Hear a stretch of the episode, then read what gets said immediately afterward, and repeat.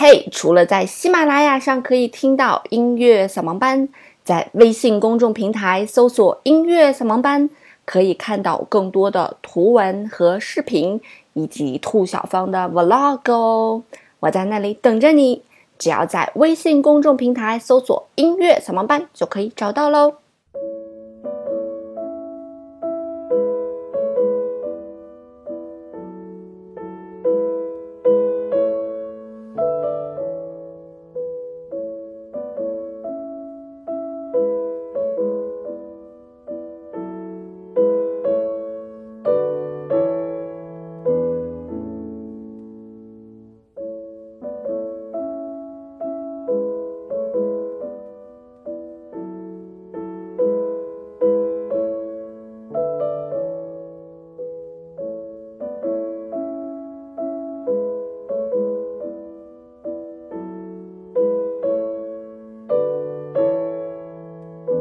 音乐不迷路，就在扫盲班。嘿，手机前亲爱的你们好，欢迎来到今天的音乐扫盲班。我们在刚才听到的这段旋律啊，其实是来自于莫扎特的非常有名的一个作品的第一乐章。这部作品呢，就是我们今天要介绍的《土耳其进行曲》。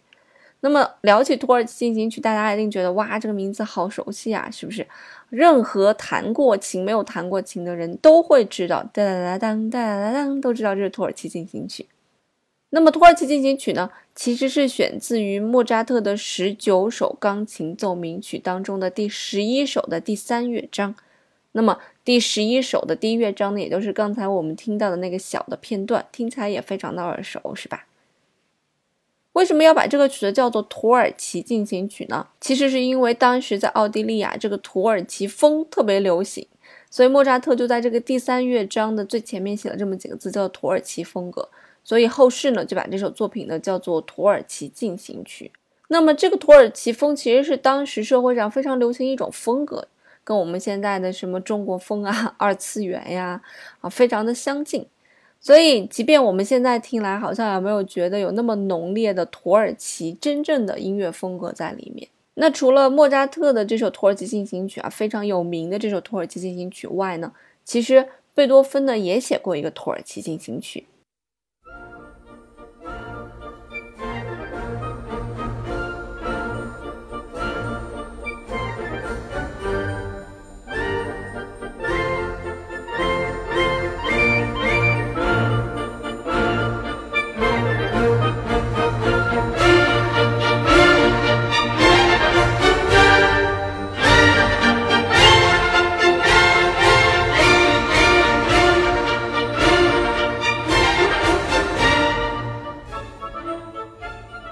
那刚才我们听到的这个就是来自于贝多芬的《土耳其进行曲》，是不是听起来还觉得蛮耳熟的？那么贝多芬的这首《土耳其进行曲》呢，它是在一八一二年在布达佩斯首演的一部歌唱剧，叫做《雅典的废墟》里面的一首曲子，听起来纯乎和莫扎特的《土耳其进行曲》有一些像哈。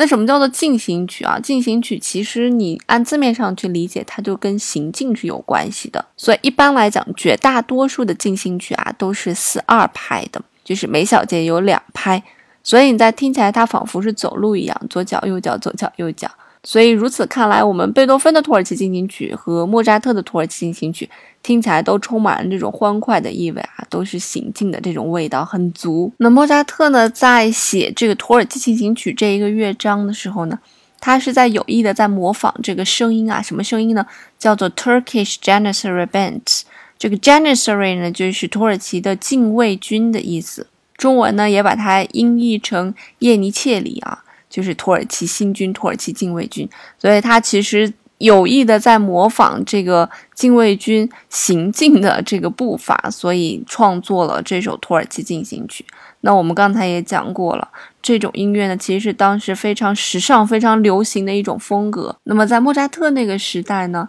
很多乐曲的最后一个乐章都会选用这个土耳其式的这种的风格来去呃创作钢琴曲。有的时候呢，如果是交响乐呀，啊或者多乐器的，还会额外的增加一些打击乐器的一些效果，进行一些装饰，非常的华丽的感觉。那我们整个的土耳其进行曲呢，包括整个莫扎特写的这个第十一首奏鸣曲，它都是基于 A 大调去创作的。呃，那么土耳其进行曲的前半部分，就是我们最熟悉的这个乐曲啊，它是基于 A 小调来创作的。所以在莫扎特的创作过程当中，你会发现很多时候他会让大调、小调很灵活的进行转变啊。所以在我们的土耳其进行曲刚开始的这个部分呢，是从 A 小调起始，但是到了乐曲中间一个小华彩的地方呢，啊，就是哒哒哒哒哒哒哒哒哒哒哒哒哒哒，这个小华彩的地方呢，它是选取了 A 大调来进行的一个色彩的变化。所以到这个地方呢，你会听起来整个乐曲它的色彩会比前面的色彩要明亮一些。一方面也跟我们的演奏技法有关，毕竟是我们的旋律是用八度来去演奏的。什么叫做八度来去演奏的呢？很多时候我们的旋律都是单音，但这时候我们的旋律是两个音，这两个音呢，它们相差一个八度，就是一个音高一个音低啊，用这种方法去演奏的。往往这种的创作方法和演奏方法，让你听起来音乐呢会相对的来讲比较华丽一些。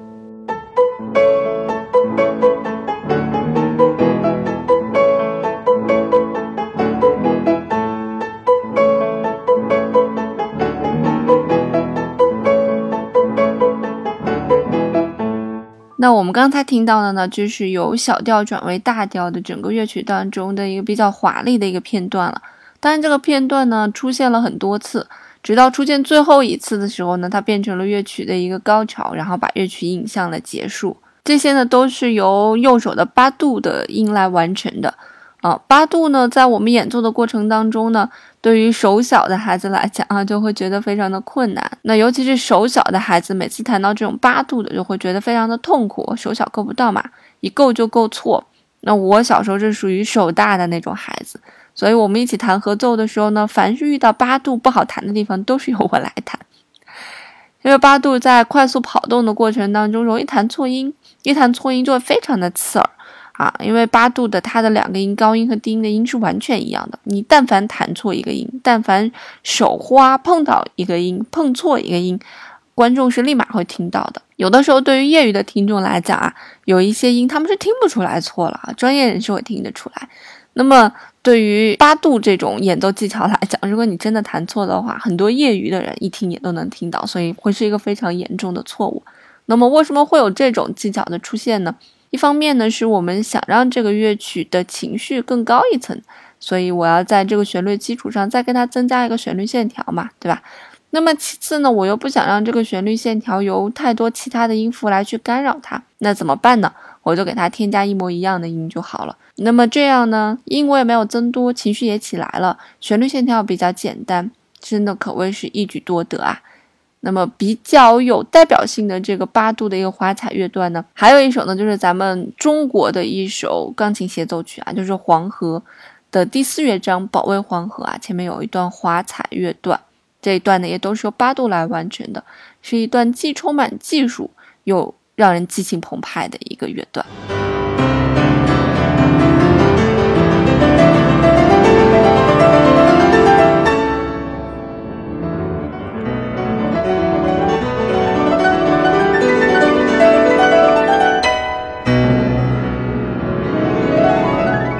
是不是听起来非常的过瘾？所以器乐作品在创作的过程当中，它牵扯到很多技巧的问题哦。如果你不是熟练掌握这个乐器的话，很多技巧就没有办法创作出来。所以很多有趣的表达形式，你又没有办法表达，这就比创作流行歌要好玩很多。那么创作流行歌也有很多很有成就感的事情，就是当你写出来这一段旋律，大家都觉得很好听，大家都会唱。唱两遍以后，很多人都被洗脑的时候，那你的心中会燃起来那种优越感和自豪感。好，那我们接着说这个莫扎特的土耳其进行曲哈。那么在刚才我们听过的八度的一个小高潮之后呢，整个作品迎来了这个乐章跑动最快的一个部分呢，也就是听起来好像是最华丽的一个部分。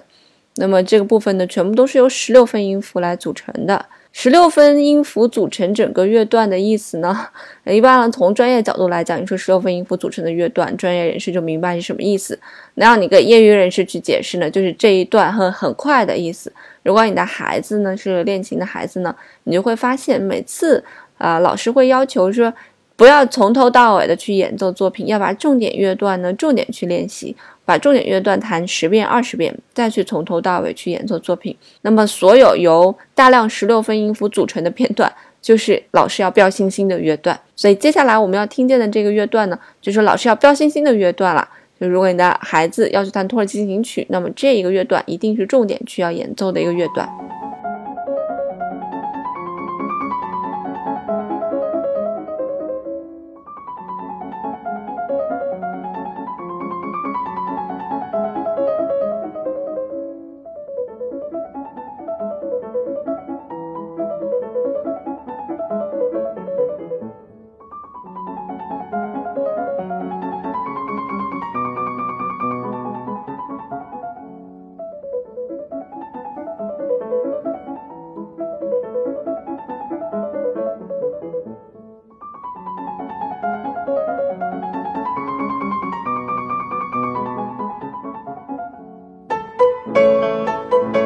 如果你的孩子要去演奏土耳其进行曲，要去弹这种作品，那么以下的乐段呢，就是需要重复练习、不断练习的乐段。练习成什么样子呢？最好可以练习成我们有一句话叫做“大珠小珠落玉盘”，每一个音都非常清晰，一定是最好的。那其实，在很早之前，我做过一期节目，叫做《那个大师的演奏和普通人演奏有什么不同》那期节目，我们就专门拿土耳其进行曲来做的例子。所以，整个在这一段的演奏的时候，你就能发现出来，大师和普通人他的手指在演奏过程当中对琴键的感觉到底是有什么不一样的。你可以返回去听一下那一期节目。如果你是一个家长在听我的节目，那你听完那期节目，当你的孩子在演奏的时候，你真的是可以指出他哪哪哪一点不好。我相信你的孩子会很崇拜你。那么我们以下的这个乐段呢，是由 A 大调的一个关系小调叫升 F 小调与 A 大调共同组成。呃，那么前几个小节呢，它是由升 F 小调来构成的；那么后几个小节呢，它是由 A 大调来构成的。啊，这个听起来好像非常专业啊，但其实升 F 小调和 A 大调呢，我们在音乐的专业术语上把它叫做关系大小调，也就意味着它们俩的关系是最紧密的。所以很多时候你在听很多的一些作曲或者一些演奏者。他们都会讲转调，转调，转调。他们也会告诉你，在创作过程当中，转调其实是一件不太容易的事情。但是对于这种呃关系大小调的转调呢，相对来讲会容易一些。你也这样理解嘛？因为他们互为关系大小调，所以他们在转调的过程当中不会产生太多的一些刺激感。但是从乐曲的最初，我们会发现它是由一个 A 小调，到了乐曲的中间变成 A 大调。然后再往后走，变成了升 F 小调，又变成了这个 A 大调，最后又转回了我们的主旋律的响起的 A 小调。嗯，可见莫扎特对调性的一个把握还是十分娴熟的。前两天误打误撞呢，看了一本书，叫做《莫扎特的成败》，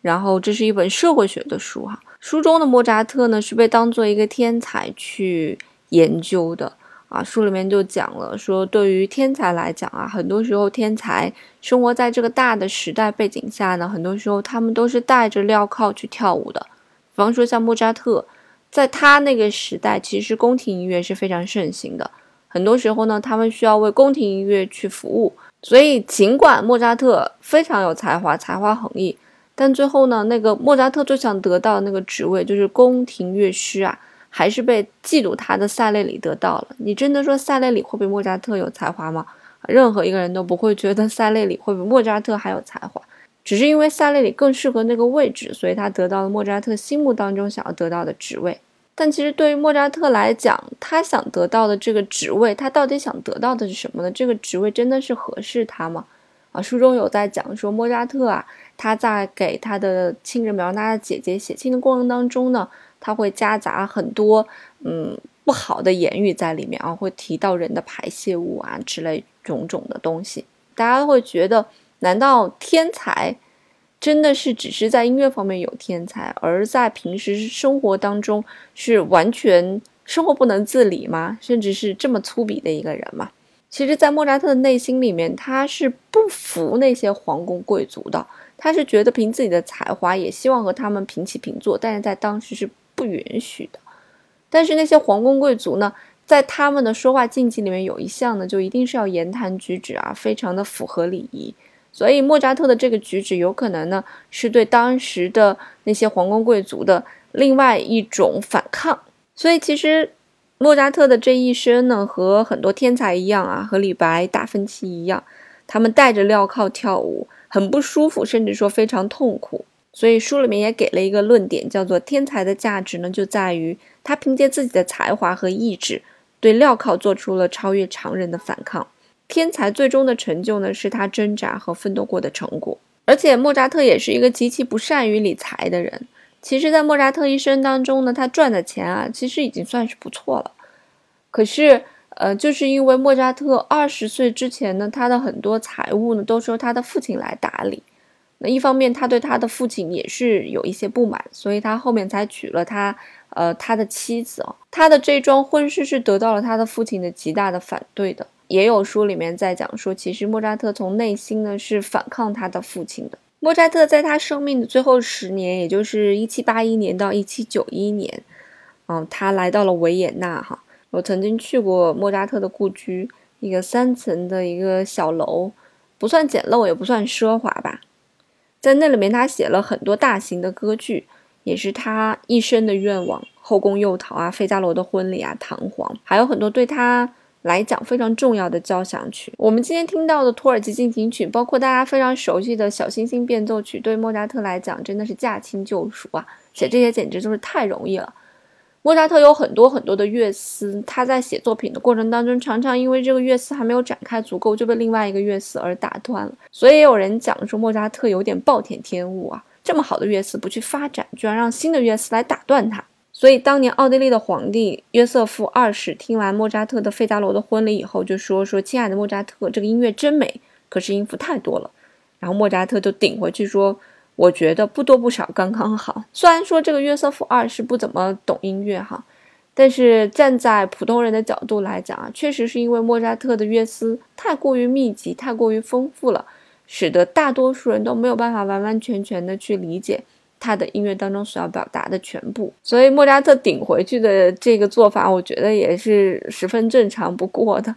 对于艺术从业者来讲啊，尚有那种我自己的作品你不要亵渎，更何况对于一个天才，对于一个艺术家来讲呢？对于我们大多数人来讲，提起莫扎特，我们总是心里面怀着崇拜，觉得他真的是一个天才。可是对于莫扎特，他生活在那个时代，时代的背景就是艺术从。工匠式的艺术转为真的是表达个人情绪的那种艺术，由原先为宫廷创作音乐，像海顿他们为宫廷创作音乐，像巴赫他为教堂创作音乐，变成了真正的去抒发自己的情感。到了贝多芬的时候，是真的是为自己的情绪来去书写音乐，有这样一个过程的转变。那还有人讲呢，说因为虽然莫扎特晚期的作品在艺术上取得了非常高的成就呢。但是呢，也远离了当时的受众，这也间接的导致了他英年早逝啊，三十五岁就离开了。那今天跟大家聊莫扎特呢，就聊到这儿了。其实莫扎特呢做了很多期，但感觉怎么做也做不完啊。他是一个怎么挖怎么挖，越挖越有料的这样一个天才音乐家。起初看他的时候，可能会觉得他的作品相对来讲比较简单，大家了解他的作品，大多数也都比较欢快。但是当你深挖到这个天才的时候，你也会感受到他背后的许多无奈。那我有一个粉丝 QQ 群，幺五二八六二八八五啊。那如果你想撩我的话呢，欢迎你来喽。今天的结尾呢，就不跟大家去放土耳其进行曲了，因为这首作品实在是太熟悉了。那么在今天节目的结尾呢，我们奉上土耳其进行曲这首奏鸣曲当中的第一乐章啊，也就是莫扎特的这个第十一号奏鸣曲的第一乐章。音乐不迷路，就在扫盲班。我们下期节目再见喽，拜拜。